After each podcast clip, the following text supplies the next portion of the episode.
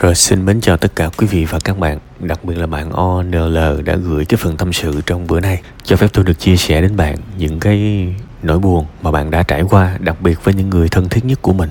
Uh, Cái điều đầu tiên tôi muốn nhắc bạn là bạn 24 tuổi Chứ không phải là 4 tuổi hay là 14 tuổi. Điều này rất là quan trọng. Đương nhiên tôi hiểu rằng chúng ta sinh ra trong một gia đình từ nhỏ tới lớn được giáo dục theo kiểu áp đặt và có hơi hướng bạo lực kể cả đó là bạo lực ngôn từ thì nó sẽ có những cái sự lo sợ và mình lúc nào cũng sẽ ở trong tâm thế mình là một người nhỏ bé yếu ớt, một cậu bé. Nhưng mà đừng bao giờ quên mình đã 24 tuổi và sẽ có những thứ không phải là sinh nữa mà là chịu trách nhiệm với bản thân mình. Tôi nghĩ rằng cái điều bạn cần phải quan tâm đó là khi bạn nghe một cái ai một ai đó nói một cái điều tiêu cực về mình đó. Điều đầu tiên bạn cần dặn bản thân mình là hãy bình tĩnh hãy bình tĩnh không phải là ai chửi mình cái cái mình sợ mình hoảng hốt mình lo lắng tuy rằng đó là cái phản ứng tự nhiên mình đã được lập trình từ nhỏ tới lớn thông qua cái môi trường được giáo dục, được đào tạo. Nhưng sẽ có những thứ mình cần training, mình mình cần rèn luyện đối với cá nhân của mình. Nếu mình muốn cuộc sống của mình khác đi, mình sẽ cần phải để ý những cái điều nhỏ nhỏ như vậy. Khi mà bố bạn nói một cái câu nào đó rất tiêu cực về bạn, điều đầu tiên là bạn cần bình tĩnh với nó. Bạn cần hiểu nó giống như một cái ván cờ vậy. Chẳng có ai mà chơi cờ mà cái thằng bên kia nó đánh một con cờ thì mình bên đây mình chưa đánh lại rồi mình đã rung rồi chưa gì hết. Đôi khi bên kia họ chỉ đánh một cái con chốt thôi, chưa có xe pháo ngựa gì cả. Thì mình vẫn hoàn toàn có thể có một cái kế hoạch để giải quyết cái chuyện đó, đúng không? Hay là đối thủ mình đi đá banh cũng vậy, mấy cái thằng đá banh bên kia, nó lên bóng mình đã sợ rồi thì chắc chắn là mình thua. Đã ghi bàn gì đâu, đã ra đòn gì đâu. Phải nhớ rằng một hành động của người khác một lời nói của người khác mình đón nhận nó với sự bình tĩnh. Rồi sau đó mình ngồi mình nghiền ngẫm. Tại vì ở cái ván cờ cuộc đời, mình có rất nhiều thời gian. Mình không phải là chỉ cần vài giây để mà đánh trả, giống như là ở trong một cái ván cờ vua, cờ tướng ở trong thực tế. Cái này là ván ván cờ đời. Nên là mình tiếp nhận cái thông tin đó vào mình, bình tĩnh lại và mình tìm cách giải quyết. Năng lượng được dùng để tìm cách giải quyết, chứ năng lượng không được dùng để sợ hãi. Thế bây giờ mình có thể bảo là ừ ba mình cho mình một cái đề bài như vậy đó. Tức là ba mình không thích mình đi theo nghệ thuật, ba mình sẽ nặng lời với mình, chửi mình abc rồi sao nữa? Hãy đối mặt tận cùng với những cái hậu quả có thể xảy ra và mình phải là người chủ động đi tìm những cái hậu quả đó. Rồi sao nữa? Bị chửi chửi ngày này tháng nọ, thậm chí bị quậy, thậm chí bị đánh, thậm chí là nặng lời hết mức có thể. Rồi sao nữa?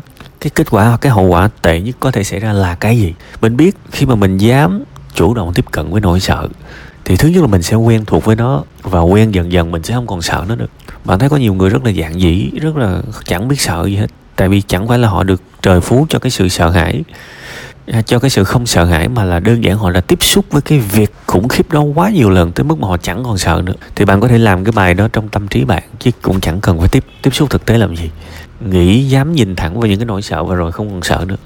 Cái thứ hai là bây giờ tôi muốn bạn, thật ra cái này là tôi đã trả lời cho nhiều bạn rồi và nếu mà bạn thương người bạn nghe những cái phần tâm sự khác thì có thể là bây giờ bạn đã có đáp án luôn rồi chứ không phần cần tôi phải trả lời lại.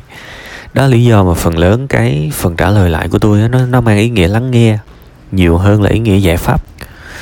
Bạn hãy tin là trên đời này sẽ có rất nhiều người giống bạn và ai đó đã hỏi câu hỏi này rồi ai đó đã chia sẻ cái cái này rồi hãy chủ động đi tìm. À, bây giờ bạn tưởng tượng nhé bạn không đồng ý với bố của bạn với ba của bạn hậu quả sẽ là cái gì? Có thể bị chửi này nọ, bị mắng này nọ, đúng không? Nãy giờ ngồi tính rồi, nhưng cái được là gì? Bạn được sống với mong muốn của mình, mà không phải theo ý muốn của người khác. 24 tuổi rồi 6 năm nữa là 30 tuổi, đúng không? 10 năm nữa là 34 tuổi. Hãy nghĩ về những việc đó. Và so sánh nó với cái còn lại, nếu bây giờ bạn đồng ý với bố bạn bạn có hận bố bạn tới suốt đời không?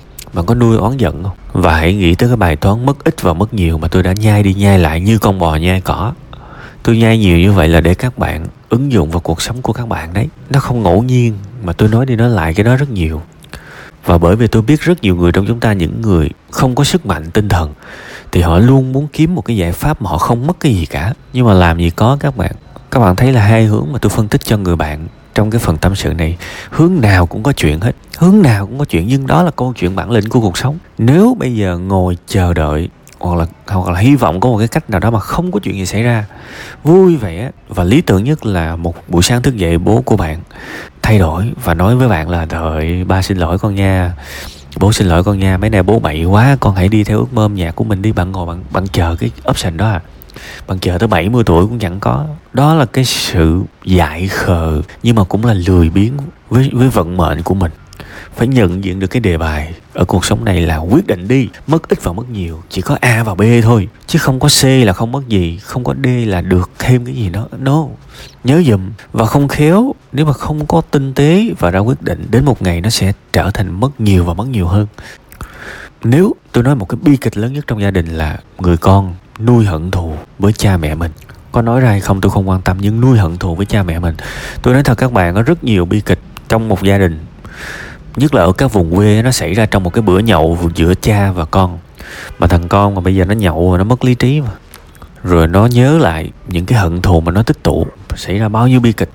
Thì đương nhiên là lên báo á, người ta bảo là con ờ, abc cha con hành hung cha con thế này thế nọ với cha. Cái sự bất hiếu là rõ ràng là không có bao biện. Nhưng mà nói tầng sâu sắc hơn á có phải trong câu chuyện này có một người có lỗi không? Chúng ta không biết được. Tôi chỉ biết chắc chắn một người hạnh phúc không bao giờ cầm dao và làm điều tổn hại với người thân của mình. Chỉ có những bất hạnh chồng chất thôi. Đúng không? Vậy nên tôi mong bạn suy nghĩ thấu đáo về cái bài toán cuộc đời này. Tôi sẽ dừng cái phần tâm sự này ở đây vì tôi muốn giữ cho cái nội dung nó được ngắn gọn xúc tích và không có làm bạn rối. Vì cuối cùng hết là tôi mong tất cả mọi điều, tôi cầu mong mọi điều tốt đẹp nhất và lý tưởng nhất, thực tế nhất cũng như là hợp ý và ý nghĩa nhất sẽ xảy tới với cuộc sống của bạn.